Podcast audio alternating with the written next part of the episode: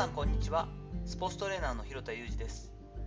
アスリートスポーツチームのトレーニング指導をしたり運動に関する情報発信をしたり若手のトレーナーの研修や育成をしたりしています。土曜日の午前中となりましたが本来であればチーム練習所属チームの練習に行って仕事をしているんですが急遽お休みというか、え自宅待機になってます。土曜日の朝ですね。度目の緊急事態宣言を受けてから私が関わっている社会人ラグビーの世界でもですね状況はだいぶ変わってきて緊急性を要してきたというかトヨタ自動車というチームでは13名サントリーで7名キヤノンでは24名その他の3チームからも、えー、新型コロナウイルス感染者陽性反応というのが出たということで、まあ、計62名その段階で感染者判明しました。それを受けてですね、まあ、該当チームの試合自体が中止になることは発表されていたんですが、えー、各チームギリギリまで準備を進めてきたものの今週末というか本日もしくは、えー、明日の日曜日に開幕予定だった社会人ラグビーの公式戦の延期が決まりました。本日は社会人ラグビー公式戦延期の方を受けてというお話をしていきたいと思います。私のこのスタンド FM での配信でもちょっとお話をさせていただいたんですけれども先週の日曜日配信なので、えっと、第122回目の2度目の緊急事態宣言とスポーツの現状というところでもお話ししたんですが、まあ、予断の許さない状況だよということと今後への心境を話したばかりではあります。いずれにせよ本当に各チームギリギリまで今日明日に控えた公式戦開幕に向けての準備は進めてきました。で現場に携わっている私が正式にチームから公式戦開幕延期の知らせを聞いたのが木曜日なのでおとといのことですね。車にてクラブハウスチームのクラブハウスに向かっている最中の時に全体のチームラインの方からまず一報があり具体的な指示があってそのまま帰宅をしなさいと。クラブハウスに入ってチーム練習もこの状況になったことを受けたことによりちょっと1回ご協議をするから自宅に帰って待機をするようにという連絡がありました。2020年シーズンっていうのは本当にこういうことの連続で1回目の緊急事態宣言の出たその日もそうでしたが私がクラブハウスに向かっていたり実際にクラブハウスに着いてしまってスタッフなんかの方が早いですからね。でこう準備をしてる最中に連絡が来て今日急遽だけどできなくなったから1回帰ろう。帰ってくれと。クラブハウスを開けてくれと。集まらないでくれといった状況が45回そういった経験がありました。こればかりは本当にどうしようもないですしその時その時で対応していくしかないことなのですけれども実際に私の所属しているチームでも月曜日にその公式戦に向かう15人の先発選手と8人の控え選手計23名のメンバー発表がされたりもちろんしていたので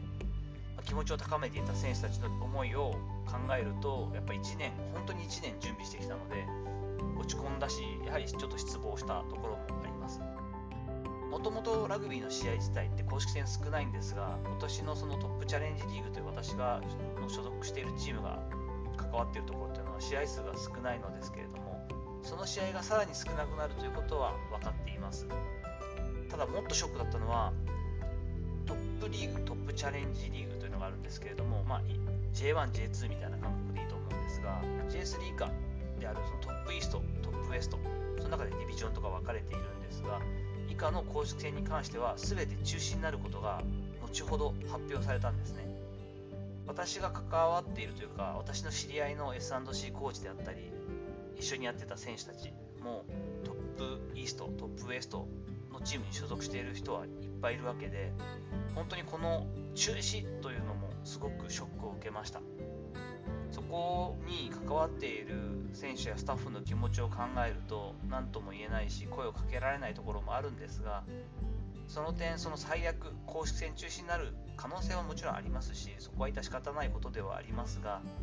まだ試合ができる可能性があること現状でそういった状況にあるということは幸せなことだなと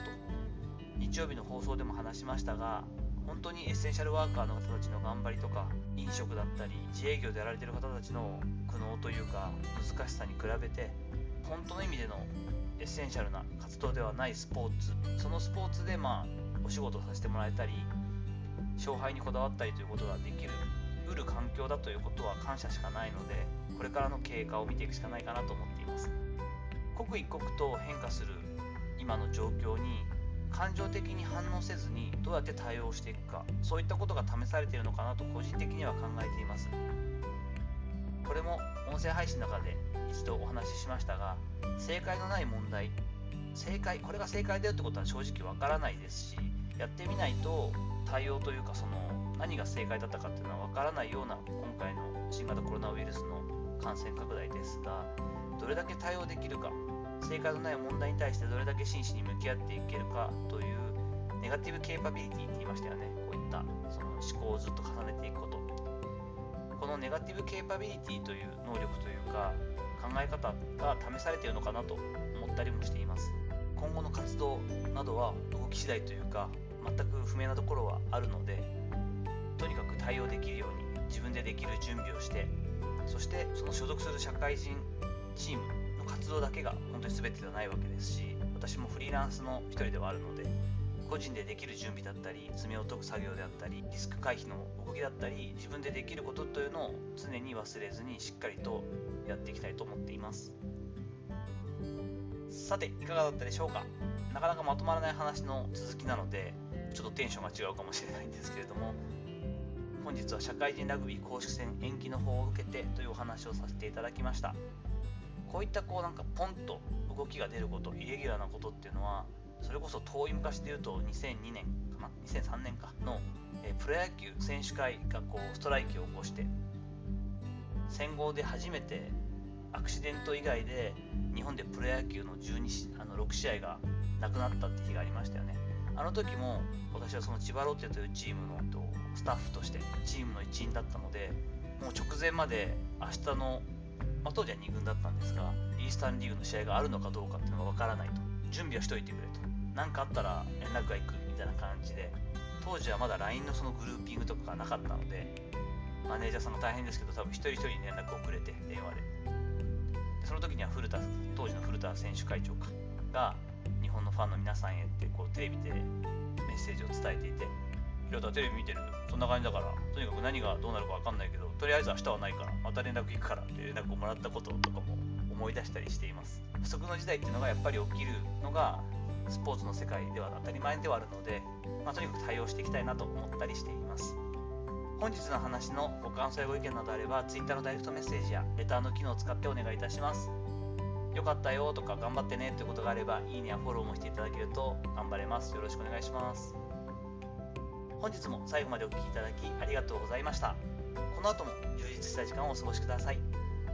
それではまたお会いしましょう。広田裕二でした。